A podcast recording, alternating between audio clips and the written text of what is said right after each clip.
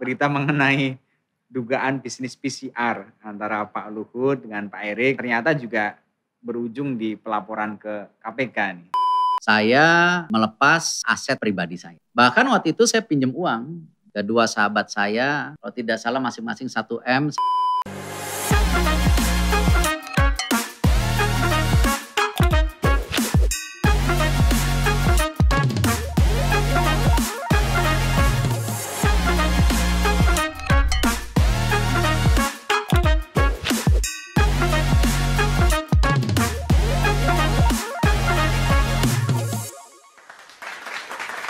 Welcome to Muda Podcast, podcastnya BUMN Muda. Apa kabar sobat BUMN Muda? Semoga selalu sehat ya. Ada kita di sini, saya Soleh Ayubi dari BUMN Muda bersama rekan saya Mas Kiki Iswara. Halo sobat BUMN Muda, dalam beberapa menit ke depan kita akan membahas hal-hal penting tentang BUMN bersama aktor utamanya. Sebelum beranjak ke sana, Mas Ayu, Muda Podcast ini didukung oleh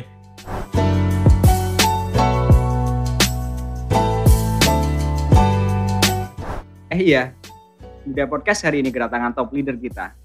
Welcome to Muda Podcast Menteri BUMN Republik Indonesia, Mas Erick Thohir. Makasih Mas Ayub, Mas Kiki.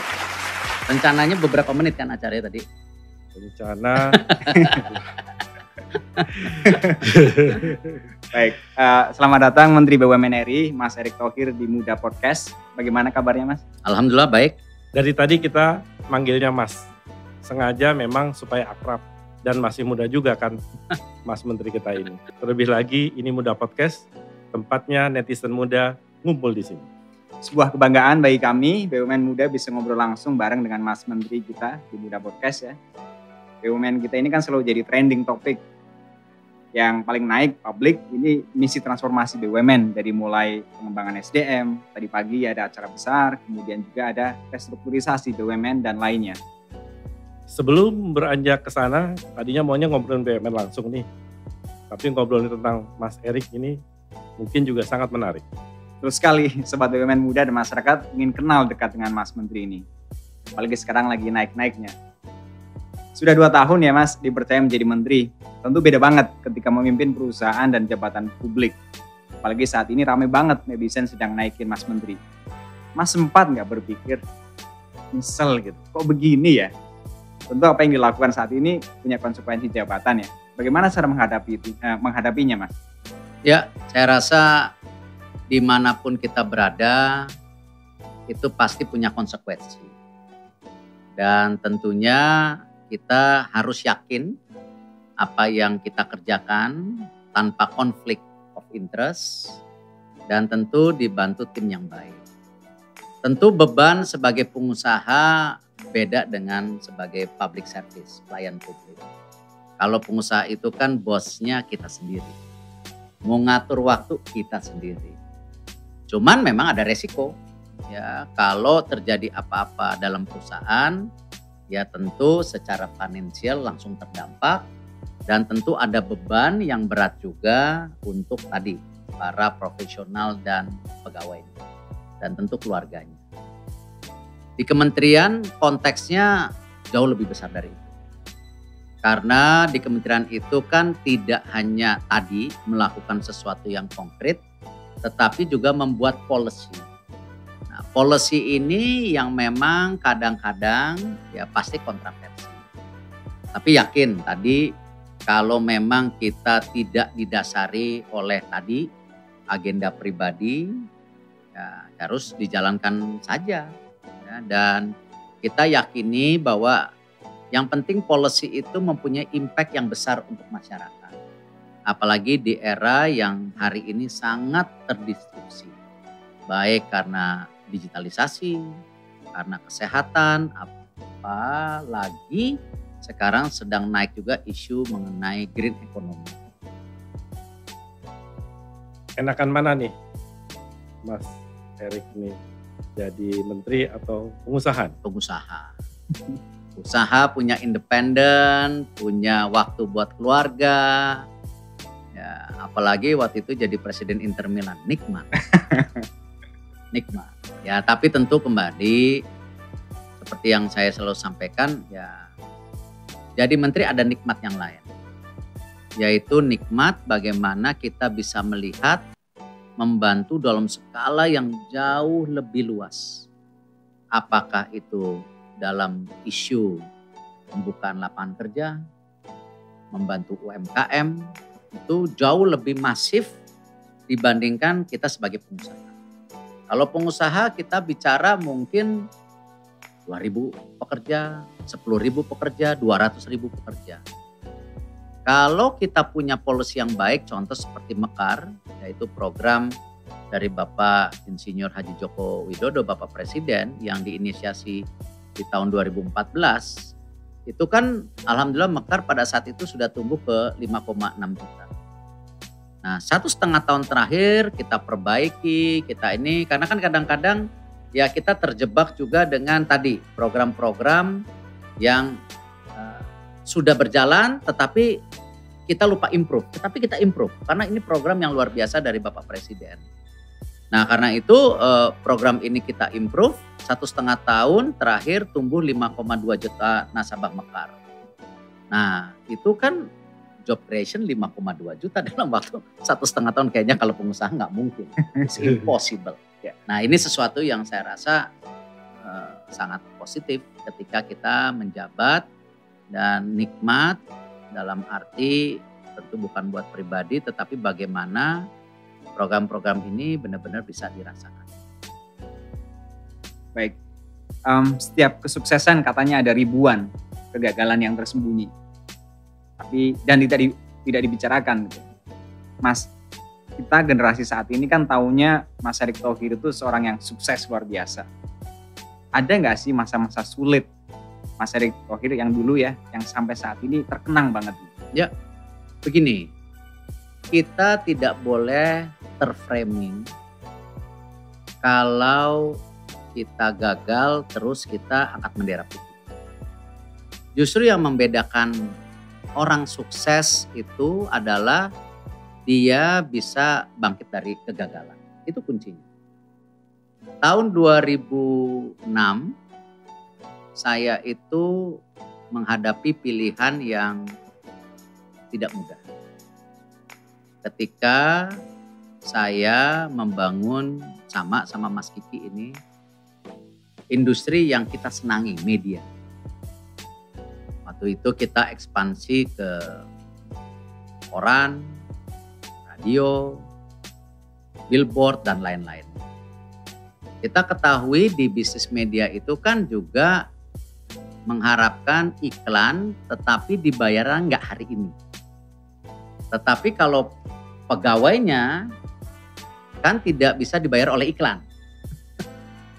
Jadi harus dibayar dengan realita ya memang ya sebuah pendapatan. Nah kadang-kadang bicara dengan agensi itu ya ada agensi yang uh, profesional, ada juga agensi yang mungkin Eh, memakai uh, cash flow. Cash flow maksudnya cash flow kita dipakai mereka. Uh, jadi pembayarannya bisa aja telat 6 bulan, 3 bulan. Nah itu terjadi mismatch waktu itu. Karena saya over ekspansi dan juga pendapatan iklannya belum terkolek. Ya akhirnya pilihannya kan apa? Apakah kita layoff, apakah melepas pegawai maksudnya, apakah menambah atau mencari pinjaman hutang. Kebetulan saya itu orang yang takut hutang, ya jadi uh, waktu itu pikirannya yang mana? Atau kita ya sebagai pengusaha, entrepreneur, kan kita juga mesti punya loyalitas daripada profesional dan tim kita. Ya akhirnya waktu itu saya apakah melepas, apakah pinjam waktu itu. Ya saya akhirnya waktu itu memberanikan diri melakukan dua hal. Saya melepas ya aset pribadi saya. Waktu itu kebetulan koleksi mobil tua ya kita lepas. Mercy tua kita juga koleksi lukisan, ya kita lepas. ada tanah kita lepas. Ada tabungan ya kita ya kita cairkan. Bahkan waktu itu saya pinjam uang kedua sahabat saya almarhum Andre Mamuaya dan uh, bekas ketua Kadin sekarang yang jadi dubes Amerika Rosan Ruslani. Saya pinjam uang waktu itu. Kalau tidak salah masing-masing 1 M saya janji saya balikin dua bulan. Ya alhamdulillah saya balikin satu bulan. Hmm. Ya tentu itu masa-masa yang uh, cukup waktu itu ya saya alami. Jadi ada lah, setiap manusia ada. 98 ketika saya uh, mulai usaha, ya saya juga harus menutup usaha saya waktu itu. Karena kondisi 98 kan. Nah, hal-hal itu yang memang ya dinamika kehidupan kita bahwa ya di balik kesuksesan itu pasti banyak kegagalan. Tetapi kuncinya bagaimana kita bisa rebound bounce back, bangkit daripada kegagalan itu. Jadi bukan malah ya bendera putih. Ya udahlah bobo aja di rumah, nah, tidur udahlah, ayah nih, nih, nongkrong aja lah. Ya tambah uh, ya dalam itu langsung. Ya. justru harus balik, harus justru uh, introspeksi, harus cari solusi. Uh, orang Indonesia tuh kadang-kadang senang menghindar dari masalah. Nah, itu yang saya rasa salah. Kita harus sebagai individu dalam ada resiko atau suatu isu yang ada, ya kita harus uh, berani ya bukan malah menghindar. Harus harus kita hadapi. Invest problem harus harus harus sedikit belak belakan nih Mas Erik dengan kehidupan dari kecil hingga hari ini ini agak nyeleneh nih tapi kita pengen tahu nih seorang Erik Thohir itu pernah nangis apa enggak sih? Oh. Kalau pernah nih soal apa ini? Mungkin orang melihat sok-sok saya ya itu apa ya keras apa maksudnya ya apa nggak tahu mungkin Ayub gimana ngeliat sosok saya saya susah ngebayang coba Mas Kiki sama Mas Ayub ngelihat sosok saya gimana? Enggak, saya pengen tahu juga supaya uh, check and balance. Enggak kelihatan, menurut saya figur saya itu kelihatan kan apa ya? Apa ya? Tegas, tangguh, uh, tangguh, tangguh keras, uh, turun ke bawah, begini, begini, perik. Uh, ya itu sisi lainnya. Tetapi sisi yang juga mungkin banyak pihak nggak tahu Eh, saya tuh sebenarnya mudah apa ya terharu, tersentuh.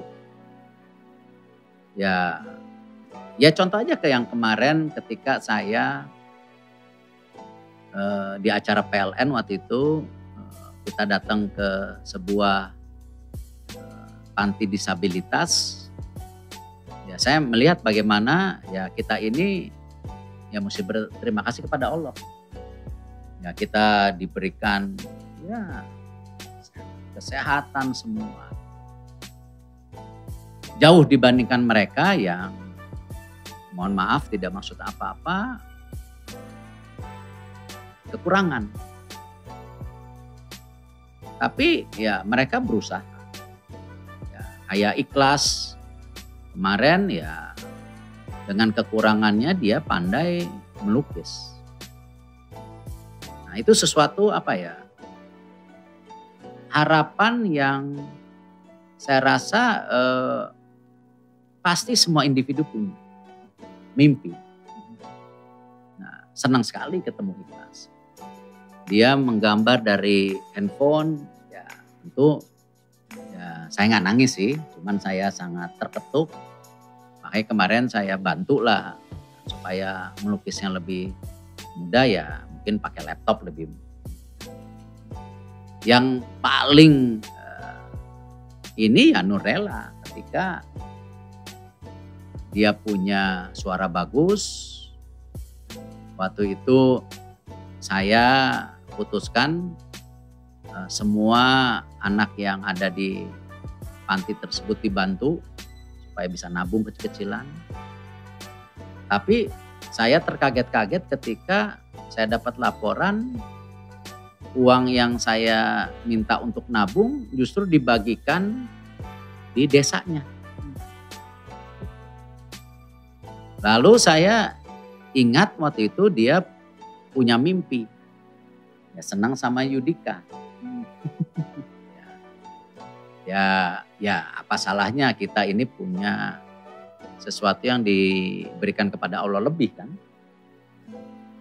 Ya ada akses ya saya bawa ya Nurela ketemu Judika, ya nangis. Atau dikala-kala saya mengingat almarhum bapak saya, ya pasti ada lah emosional itu. Karena kan sayang waktu Asian Games dia nggak sempat melihat. Nah, hal itu lumrah lah sebagai manusia. Nggak mungkin manusia itu sempurna. Pasti pasti banyak kekurangan. Oke, uh, informasinya nih, ibu dan bapak dari Mas Erik mengajarkan kedisiplinan, mengajarkan menghargai orang lain. Ketika sudah menjadi menteri, masih menjadi pegangan gak itu sampai sekarang? Harus, karena gini, kalau kita bicara sesuatu yang terjadi hari ini, kita bicara COVID ya bicara disiplin kita bicara COVID, kita bicara menghargai orang lain. Ya, kalau tidak ya tidak mungkin kita bisa seperti hari ini. Ya, dengan bergotong royong, dengan disiplin. Sama. Ketika kita menjadi seorang leader, ya sudah seyogyanya itu kita menyadari sukses story-nya kita itu bukan hanya kerja individu. Tapi ada tim yang mensupport seperti hari ini kita lakuin podcast. Coba aja kita bertiga bikin podcast suruh nyusun sendiri nih semua. Kameranya, mic-nya, listriknya semua. Ya. Saya rasa mungkin bisa, tapi mungkin hasil suaranya tidak maksimal. Nah, ya itulah kenapa kita mempunyai tim. Jadi ya sudah uh, ya kita ya harus bahwa menyadari kesuksesan kita itu karena ada tim yang membantu. Ya, jadi ya uh, apresiasi seorang leader kepada tim itu bukan apresiasi bohong-bohongan ya, tapi yang memang disampaikan secara tulus ya tim mengerti. Tim tahu lah mana yang leader bohong-bohongan, mana yang tulus itu kelihatan. Karena kan kehidupan sehari-hari itu uh, sama tim terdekat kita pasti dirasakan. jadi ya saya rasa ya masih saya pegang dengan sangat bagaimana kalau kita mau dihargain orang, kita harus ya menghargai orang terlebih dahulu. Dari kemarin itu Pak Erik ngomong tentang I am not Superman. Ngomong tentang tim, kerja tim gitu ya. Itu apakah artinya Bapak lebih suka film Avenger dibanding Superman? ya enggak lah, Superman juga kan gabung sama Batman, sama apa tuh? DC Universe apa tuh grupnya? Kalau Marvel kan Universe. Universe. Kalau itu apa grupnya ya? Superman, Batman segala saya lupa lah. Ya. Tapi dia punya grup sendiri Wonder Woman ya. ini ya kan. Itu. Jadi ya tapi memang saya suka film-film superhero. Okay. Bukan berarti mau jadi superhero. ya tapi kan itu eh, kadang-kadang uh, ya sama superhero yang ada di Indonesia juga seperti Gundala, Sri Asi atau siapa pun kan itu dilahirkan karena kegundahan masyarakat merasa diperlakukan tidak adil. Itulah kenapa ya istilah komik atau tulisan itu dilakukan di mana-mana.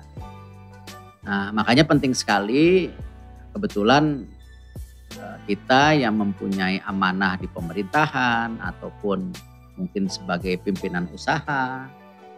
Ya memang tadi yang selalu saya tekankan ya eh, kita sebagai pimpinan ya harus harus ambil konsekuensi dan menjaga tadi konflik of interest itu dan tidak mudah.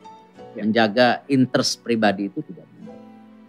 Sebagai pengusaha juga banyak pengusaha hitam, pengusaha abu-abu, ya kan ada, pengusaha putih ada juga.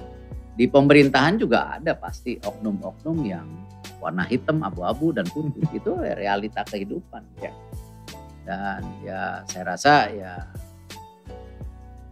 ya pentinglah dalam kehidupan itu untuk introspeksi dan check and balance. Jadi Mas Menteri ini kira-kira apa nih prinsip yang mesti dipegang terus untuk kita bisa bekerja selalu optimal. Ya.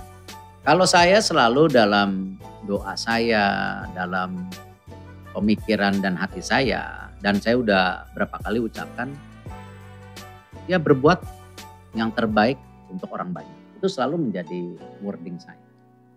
Apakah diimplementasi, apakah mengambil kebijakan, ya hal-hal itu menjadi prinsip karena ya kalau kita diberikan ya namanya kita kan kita nggak tahu garis tangan ya. Saya sedang enak-enak ngurusin Inter Milan waktu itu tiba-tiba harus Asian Game. Ya tapi ya nggak usah ngeluh ya kita harus lakukan yang terbaik gitu. Nah itu yang kita coba atau saya coba eh, terapkan di mana pun ya saya diberi kesempatan atau amanah. Baik, banyak banget inspirasi yang kita dapat dari Mas Erick Thohir ini ya. Tentu tidak sampai di situ, banyak lagi yang mau kita bahas. Tapi ini kita ada surprise buat Mas Erick. Kotak Misteri Mas Kiki boleh dikasih boxnya ke Mas Erick? Udah. Silakan. Silakan dibuka. Oh dibuka. Waduh.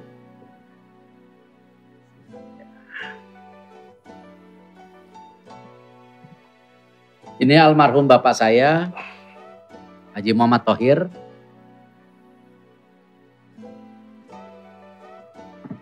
Ini saya waktu bayi sama bapak saya. Figur yang luar biasa. Ada memori apa dengan gambar tersebut bagi Mas Erik?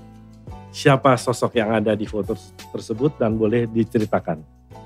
Ya bayangin gini, umur 10 tahun merantau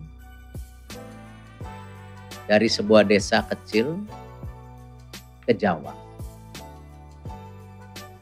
Kayaknya ya bohongan gitu lah. Maksudnya bukan sesuatu yang ya. realitas gitu. Tapi ya it's a true story bagaimana beliau itu eh, ingin maju. Kuncinya beliau yakin apa? Di pendidikan. Nah karena itu beliau merantau. Dan susah hidupnya. ya. Ketika beliau menikah dengan ibu saya itu kan ya mohon maaf. Jangan dilihat keluarga saya yang hari ini. Beliau itu sama ibu saya tinggal di gubuk di Jakarta. Ya, buang air ini kan tahun 60-an. Itu masih ngegali. Ngegali itu tanah. Sampai ya terus beliau bekerja, berkarir, masuk Astra tahun 68 ya, dan lain-lain. Ya dan beliau itu kalau pulang kantor yang luar biasa, ya teriak-teriak, mana anak saya? Mana? Eric Boy. Gitu. Jadi itu ekspresi yang beliau itu bawa ngerti nggak? Itu apa ya? Bonding, apa ya? Sesuatu yang dan dia itu banyak sekali menekankan filosofi-filosofi kehidupan. Orangnya sederhana. Kalau ada hasil kerja, itu biasanya kita keluar negeri. Bukan buat apa-apa. Ngasih lihat, oh lihat nih. Ya, negara ini tuh bersih lihat tuh. Yuk ke museum, lihat tuh museum tuh. Oh ini sejarah bangsa orang. Jadi kita dibeli wawasan. Nah memang ya saya juga tidak bisa menyampingkan ibu saya luar biasa. Uangnya bapak saya itu dikumpulin. ya, dia beli tanah, jual beli tanah. Hmm. Dan usia sudah 82 tahun, sampai sekarang masih jual beli tanah. Lalu juga uangnya dibeliin asuransi pendidikan supaya kita bisa sekolah di luar negeri. Jadi eh, luar biasa. Jadi saya bersyukur ya saya mendapatkan orang tua yang mempunyai kelebihan yang akhirnya membentuk karakter-karakter. Karena memang penting keluarga itu menjadi kunci fondasi. Itu itu yang saya rasakan.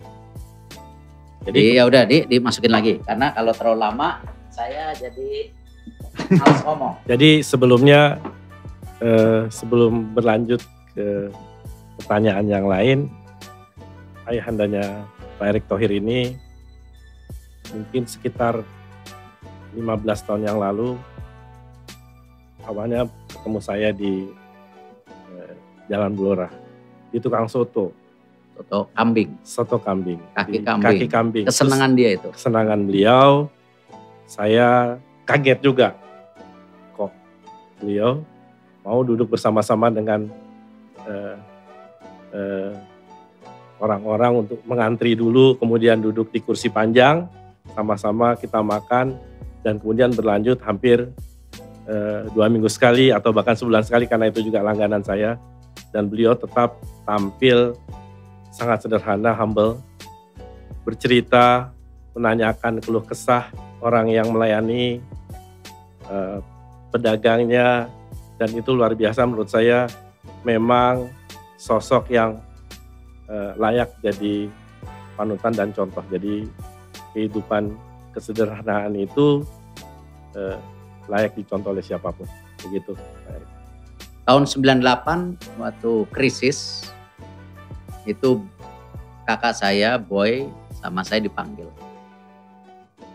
Itu buat kita yang uh, lulusan luar negeri ya, yang cara berpikirnya harus efisiensi begini gitu kan.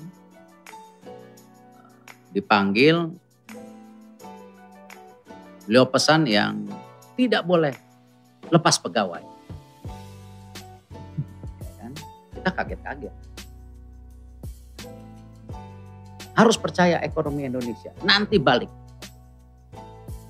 Itu benar. 6 bulan sampai setahun kemarin balik jadi ya beliau memang luar biasa. Tadi yang disampaikan punya empati. Iya, empati. Rasa empatinya tinggi sekali. Dan itu ya menurun ke kita-kita. Ya. Karena itu kultur pendidikan penting. empati karakter itu diajarkan ya. Dibangun, diajarkan dan diteruskan baik ke family members maupun team members. Dan apakah Pak Erik kemudian sekarang ini juga terus selalu mengingatkan para uh, direksi BUMN untuk selalu peka terhadap lingkungan. Apakah itu terus diingatkan Pak Erik ya? Itu yang saya sejak awal kenapa di transformasi BUMN sendiri kan ada lima poin waktu itu. Menyadari bahwa BUMN ini kekuatan besar tetapi ada public responsibility. Itu jelas di fondasi satu yang kedua juga ya harus siap bersaing dan karena itu membangun ekosistem yang benar. Apalagi COVID masuk. Di situ pun saya masukkan isu digitalisasi dan inovasi. Nah, ada juga yang sensitif bisnis proses. Karena ya Mas Ayub juga ngerasain ketika waktu itu besar-besarnya COVID ya kan bagaimana Bio Farma ditugasin distribusi vaksin. Betul? Benar. Sudah distribusi vaksin dengan benar pun disalahin. Betul? ya. Dan akhirnya dibangun persepsi yang fitnah-fitnah.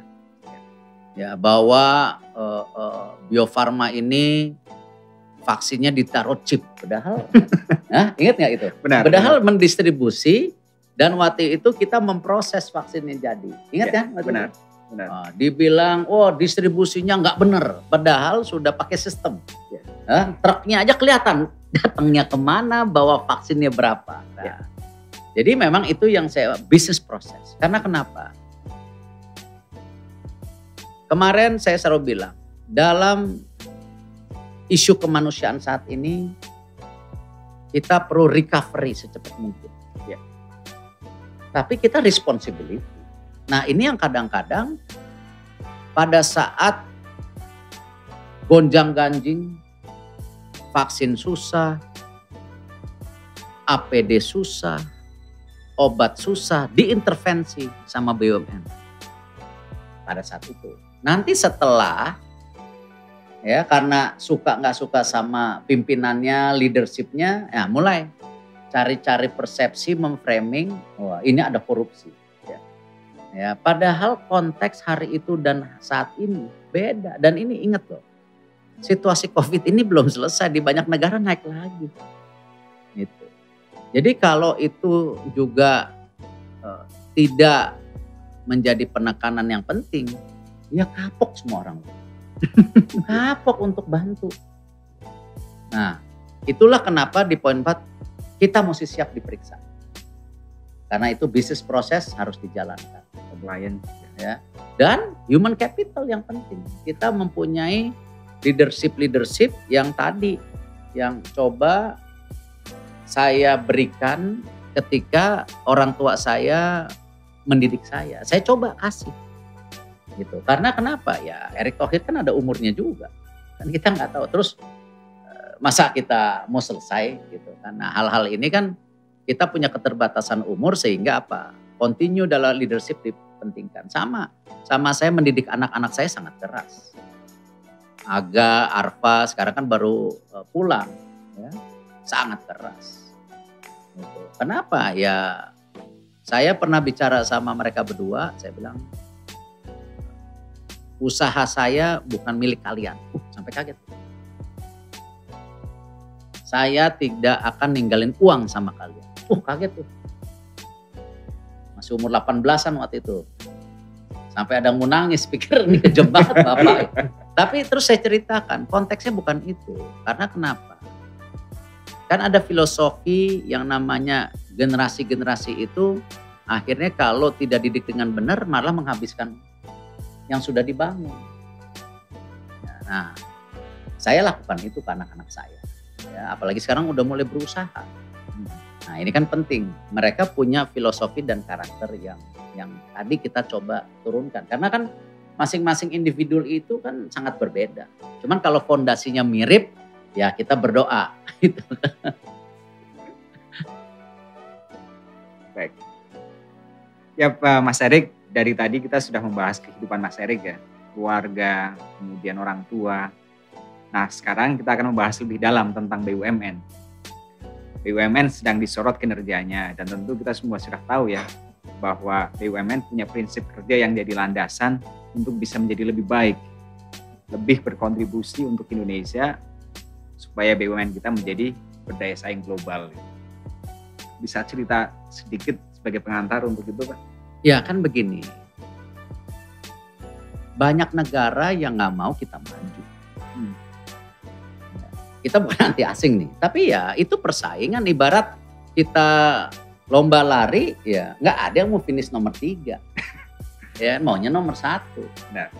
2045 diprediksi Indonesia sampai 2050 2045 ranking 7 kalau nggak salah atau bilang ranking 5 2045 ranking 4 ya sekarang kita masuk G20 itu kan kalau lomba lari makin bagus gitu. Ya yang ketinggalan ya pasti sebel. Apalagi ini negara-negara ya banyak yang diawali dulu imperialisme. Dalam arti dia itu negara-negara besar di tahun 1500 1600 ya dan pernah menjajah kita sebagian. Nah, ya karena itu yang saya selalu ingatkan di BUMN kita harus bertransformasi secara besar-besaran. 108 BUMN yang ngasih dividen cuma 11.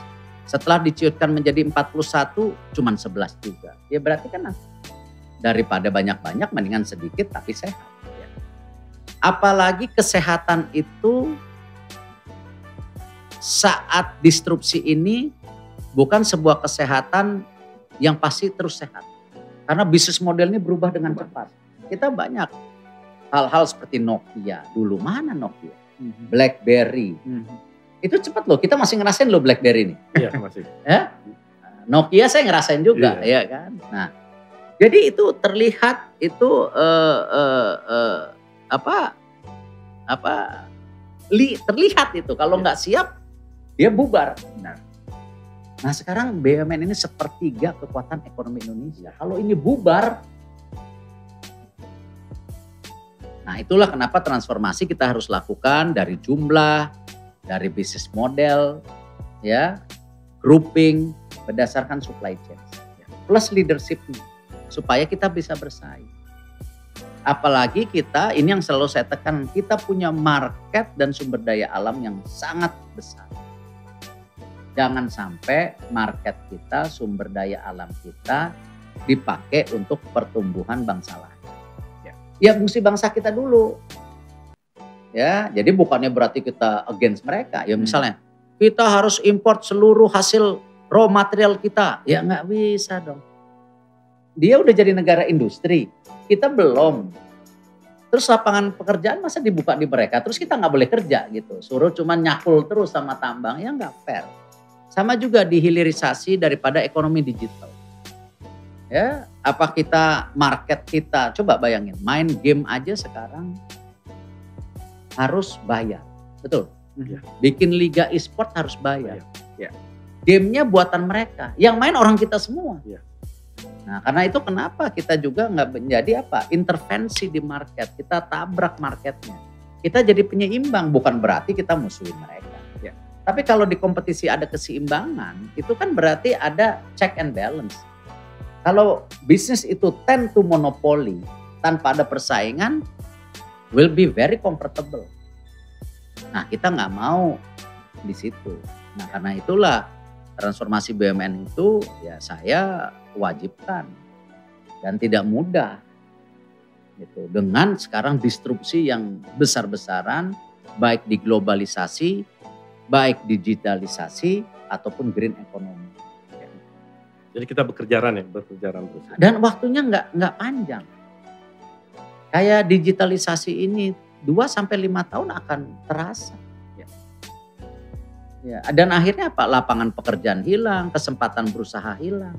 Nah itulah kenapa BUMN sebagai salah satu ya kekuatan yang punya sepertiga ekonomi Indonesia untuk hadir untuk tadi menyeimbangkan ya kita bukannya arogansi terus nggak mau bekerja sama mas Wasa kita mau kita harus bekerja sama sama semua pihak tapi win-win baik individu baik swasta baik asing tapi ya eh, dalam negosiasi mesti menangan Iya.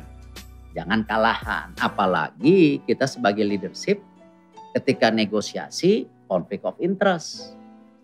Dikasih dikit kita jual negara ini. Wah itu yang problem. itu yang problem. Oknum ya. Nah itu yang makanya ya kita harus jaga. Nah, berbagai transformasi yang Mas lakukan di, BUMN ya, salah satunya adalah dengan em, memberikan kesempatan kepada young leaders. Nah, Mas Erik ini kan termasuk pemimpin yang sangat percaya kepada young leaders ya, direksi-direksi BUMN saat ini sudah mulai diisi oleh anak-anak muda. Bahkan ada target dari Bapak nih tahun 2022 ataupun 2023 10 persen katanya harus diisi oleh anak-anak muda. Ini kan eh, mengurus BUMN ya, BUMN besar gitu, tidak bisa main-main gitu kan.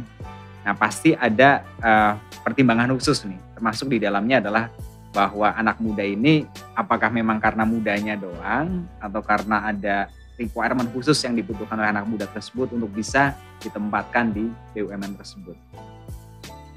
Saya bisa seperti ini pun karena diberi kesempatan.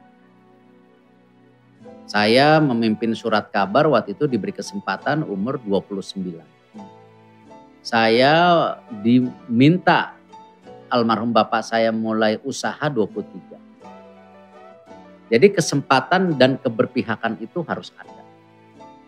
Nah, di situlah terjadi apa penggojlokan atau istilahnya apa istilahnya ya uh, ya ibarat kompetisi itu kan akhirnya menimbulkan leader.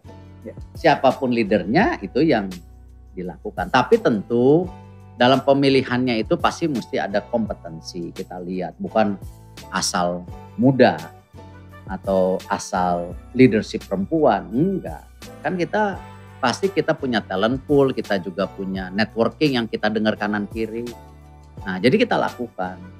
Dan saya yakin anak muda itu ya memang sejak dulu banyak melakukan perubahan. Di Indonesia sendiri dari tahun 1928 sebelum tahun 1945 kemerdekaan kita dia sudah mendeklarasi kita Sumpah itu pemuda. satu, Sumpah Pemuda. Ya, founding father kita Bapak Presiden Soekarno selalu bicara, berikan saya anak muda untuk mengguncang dunia. Nah, sama. BUMN dengan leadership muda mengguncang dunia. Nah, kan bagus gitu loh. Tapi tentu dengan konteks-konteks yang bukan hanya mimpi. Ya. Harus konkret dan jelas. Ya kan? Nah, hal-hal seperti ini ya ya kita coba lakukan yang sebaik-baiknya. Baik. Nah dari banyak eh, restrukturisasi tadi ya, ada nggak sih perusahaan-perusahaan BUMN yang rumit banget gitu, jelimet banget untuk bisa ya, direstrukturisasi itu? Uh, kompleks kalau BUMN kompleks. ini, makanya kita harus downsizing dengan cara yang memang sudah tidak operasi tahun 2008 ya kita tutup. Dengan yang e, bisnis modelnya mirip-mirip, kita dengan supply chain kita mergerin, kita gabungin. Ya, tidak mungkin juga proses daripada merger ini nutup ini bertahun-tahun, bayangin. Ya, nut, ada tahun 2008 nggak bisa ditutup. Tahun e, mau merger aja perlu waktu satu tahun lebih, kan nggak bisa. Sekarang digitalisasi orang ngelihat besok bulan depan udah berubah, Ya, bayangkan rek, apa namanya digital media ini cepat sekali. Nah, terus kita gimana? Jadi kompleksiti birokrasi itu yang harus diperbaiki. Dan tentu di BUMN sendiri ya kompleksiti daripada kesalahan-kesalahan masa lalu ya kita tidak menyalahi siapa-siapa tapi jangan diulangin lagi harus kita perbaiki. Supaya tadi kita bertanggung jawab dan sangat berdosa sekali kalau tadi sepertiga kekuatan ekonomi kita jebol. Dan kita nggak siap kalau itu terjadi. Nah itulah kenapa kita lakukan restrukturisasi, ya perbaikan bisnis model, ya.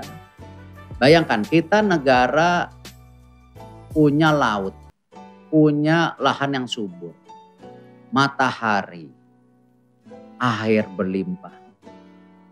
Hidupnya impor terus. Makan tempe, impor. Hah? Daging, impor. Ya, bukan terus kita bilang anti impor. Tapi harus dong ada roadmap supaya kita ngurangin impor gitu ya. loh. Sama ketika COVID 90% bahan baku obat impor. Coba menyakitkan. Ya. Kalau tiba-tiba nggak dikasih bahan bakunya berhenti dong kita. Jadi kita nggak ya. boleh hidup. Masyarakat kita harus mati semua karena COVID kan nggak bisa. Ketahanan itu harus ada. Ya. Nah karena itu kan kita bikin terobosan waktu itu. Bagaimana produksi yang waktu itu keren, Avigan jadi papirafir kita. Tapi bahan bakunya masih impor. Ya. Paracetamol makanya kita genjot sekarang Pertamina untuk bikin bagaimana bikin bahan baku paracetamol. Ya. Nah sama di pangan, perkebunan kita ya masa gara-gara oknum dikorupsi habis-habisan. Hmm. Padahal kita punya lahan jutaan hektar ya untuk apa? Kepentingan tadi penyeimbang. Nah hal-hal ini yang saya rasa konteksnya itulah yang saya challenge leadership di BUMN yang muda, yang wanita ataupun yang senior saat ini, ayo dong.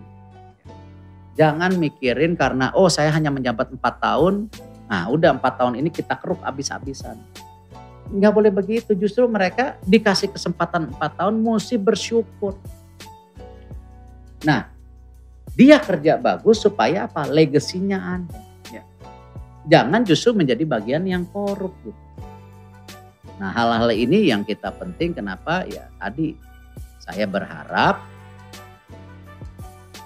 transformasi di BUMN ini tidak hanya di bisnis model, human capital ini menjadi penting karena BUMN adalah penyeimbang daripada market atau pasar di Indonesia, penyeimbang juga pasar dunia, dan ini bagian ketahanan untuk kita sebagai negara yang lebih mandiri. Tidak ada negara dunia yang mandiri. Pasti punya ketergantungan negara lain. Tapi kita harus lebih mandiri. Nggak bisa eh, konteksnya seperti hari ini semua impor. Mas, di sesi ini kita ada intermezzo tentang isu yang sedang ramai di publik. Dan kita perlu menjawabnya. Hmm. Mas Erik, ada beberapa isu sedang ramai di publik dan ini bisa dijawab oleh Mas Erik, sobat BUMN muda tentu ingin dengar langsung pernyataan ini fakta atau hoax. Fakta atau hoax? Yang pertama itu adalah berita mengenai dugaan bisnis PCR antara Pak Luhut dengan Pak Erik yang ternyata juga berujung di pelaporan ke KPK nih. Itu Ya udah pasti hoax lah. Kita tahu bagaimana pada saat COVID lagi besar-besarnya kita berjuang untuk kemanusiaan. Kita lakukan waktu itu bersama Pak Basuki perbaikan Wisma Atlet menjadi rumah sakit yang kita eh, Bapak Presiden waktu itu hadir dan Pak Presiden melihat ini sesuatu yang luar biasa. Kita lakukan terobosan mencari vaksin. Ya. Waktu saat mencari vaksin ada yang hari ini jadi game changer dituduh. Eh, Keluarga Tohir korupsi 2,6 triliun. Nah ini kan Mas Ayub di Bio Farma kontraknya langsung ke mana? Langsung ke Sinovac kan? benar, Ada perusahaan trader? tidak ada. Nggak ada. Nah itu dituduh lagi tadi. Seperti dia distribusi vaksin dituduh lagi. Nggak ada bagaimana. Kickbacknya di mana? Sama. Masalah PC. Polisinya bukan di saya. Polisinya di kementerian lain. Udah gitu yang namanya GSI. Tahu juga enggak. Ikut meeting juga enggak. Direksinya siapa enggak tahu. Dan itu memakai yayasan. Dan undang-undang yayasan jelas. Gitu. Saya ya sampai hari ini PCR di rumah sakit Pertamina bayar pribadi. Nggak minta gratis, silahkan cek ke rumah sakit Pertamina.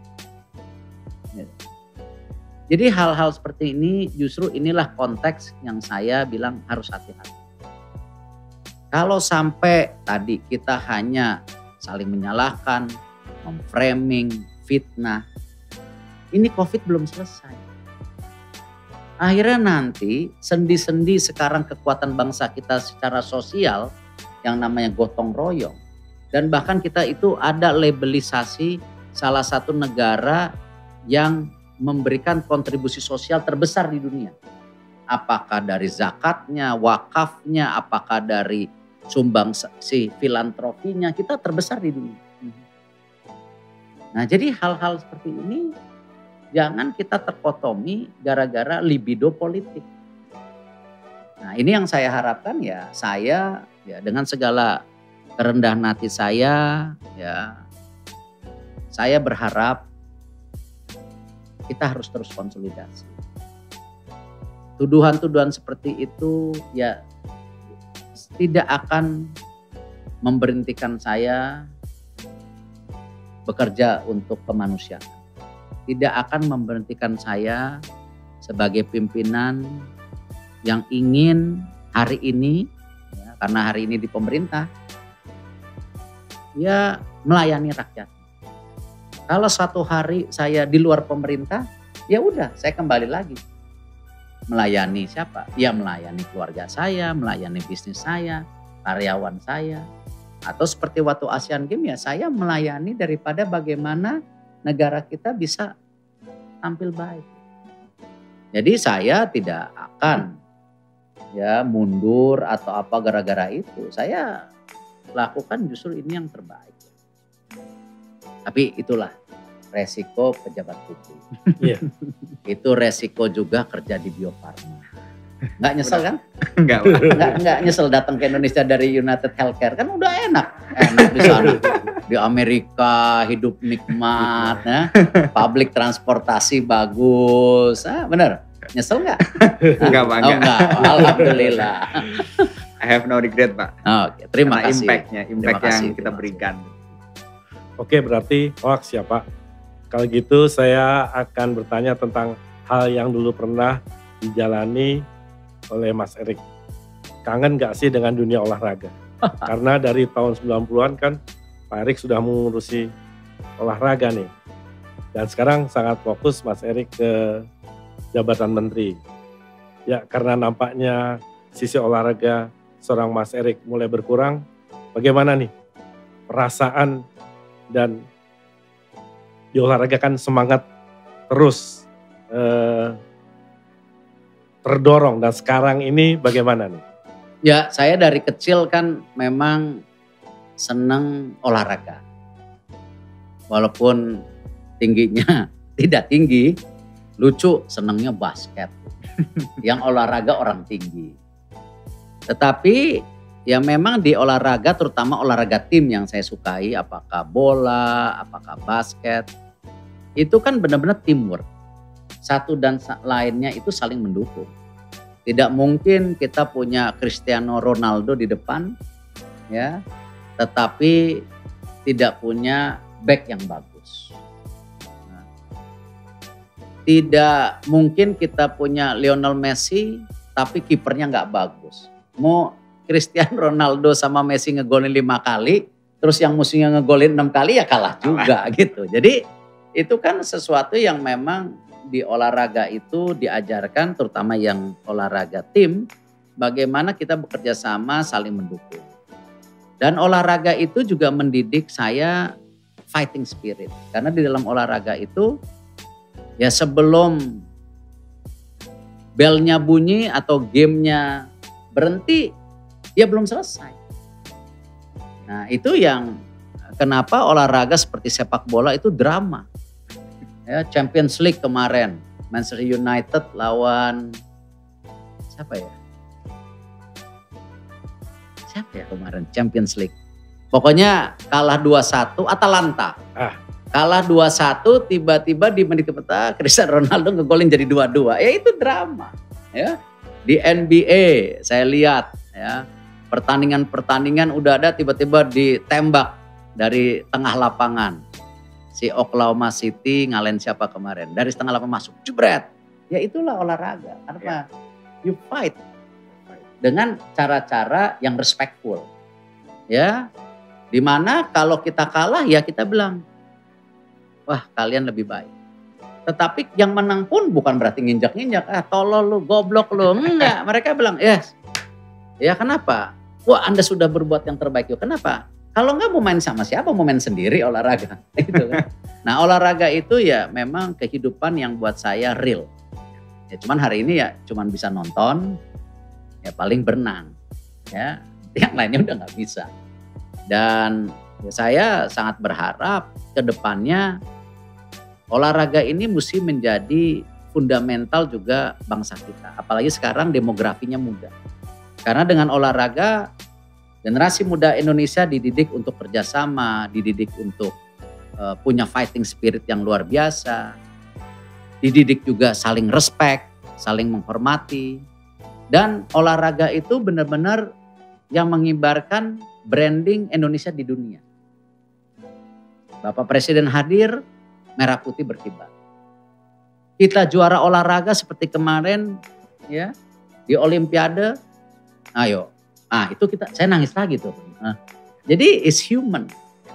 Nah, jadi ya saya berharap memang ke depan ya eh, kita harus serius membina olahraga kita karena ini bonus demografi. Juga branding kita sebagai nation juga harus eh, bisa dikibarkan dengan olahraga dan juga ya industri kreatif kita. Kalau Korea bisa bikin pop culture, masa Indonesia nggak bisa? Bisa. Tapi aja sportivitasnya itu selalu dipegang dan terus dijalankan Pak Erik di mana pun Pak Erik mendapat amanah. Harus. Nah, eh, oke Mas Erik nih, kita tidak terasa ya sudah ngobrol lumayan lama nih. Karena waktu yang terbatas, jadi boleh dong sebagai penutup di podcast ini, apa yang Mas harapkan dari anak-anak muda BUMN dan juga anak-anak muda Indonesia dan pesannya apa untuk kita bisa menyongsong masa depan Indonesia yang jauh lebih baik dari yang kita punya sekarang. Dan kalau boleh dibagi satu quote yang paling paling paling bisa kita ingat gitu. Ya kalau quote yang paling diingat ya tadilah. Berbuat yang terbaik untuk kepentingan orang banyak di saat apalagi Anda mendapatkan amanah. Tentu untuk generasi muda BUMN, leadership BUMN, ayo menjadi bagian yang mentransformasi. Ini kebijakan kesempatan kita sudah lakukan. Bagaimana kalian harus meningkatkan kompetensi. Tetapi juga didasari dengan tadi akhlak yang baik. Karena itu harus menjadi check and balance. Untuk generasi muda Indonesia secara menyeluruh, saya rasa penting sekali pendidikan menjadi kunci. Penting sekali generasi muda Indonesia itu menjadi generasi yang produktif, solutif, bukan generasi yang hanya mengeluh atau hanya bergunjing. Karena bahaya sekali kalau mayoritas penduduk Indonesia, generasi muda kita ke depan, bukan yang menjadi bagian membangun bangsa ini. Karena kita mesti catat dalam sejarah kita, kita itu rentan perpecahan kita dijajah ratusan tahun oleh sebuah perusahaan bisa seperti itu karena kitanya mau dipecah. Dan ini yang saya rasa generasi muda Indonesia yang punya sejarah besar tahun 1928 ini yang terus kita harus jaga. Karena memang dengan era disrupsi terjadi hari ini ya kita tahu distribusi itu karena dua. Karena digital, karena millennials. Jadi ya milenials harus menjadi bagian yang bertanggung jawab. Apalagi di bawah millennials ini ada generasi Z yang di bawah 24 tahun. Adik-adiknya. Yang cara berpikirnya berbeda lagi. Jadi itu aja. Jadi mudah-mudahan ayo berbuat yang terbaik untuk kepentingan orang banyak. Apalagi pada saat-saat kita diberikan. Terima kasih. Sobat muda, uh, keren banget ya dan banyak banget yang kita bisa dapatkan dari diskusi hari ini. Dari uh, motivasinya maupun dari pengalamannya maupun dari uh, arahan-arahannya ya untuk lebih baik buat bangsa kita dan juga untuk BUMN. Tumbuh berkembang menjadi generasi muda yang unggul dan berani memajukan Indonesia.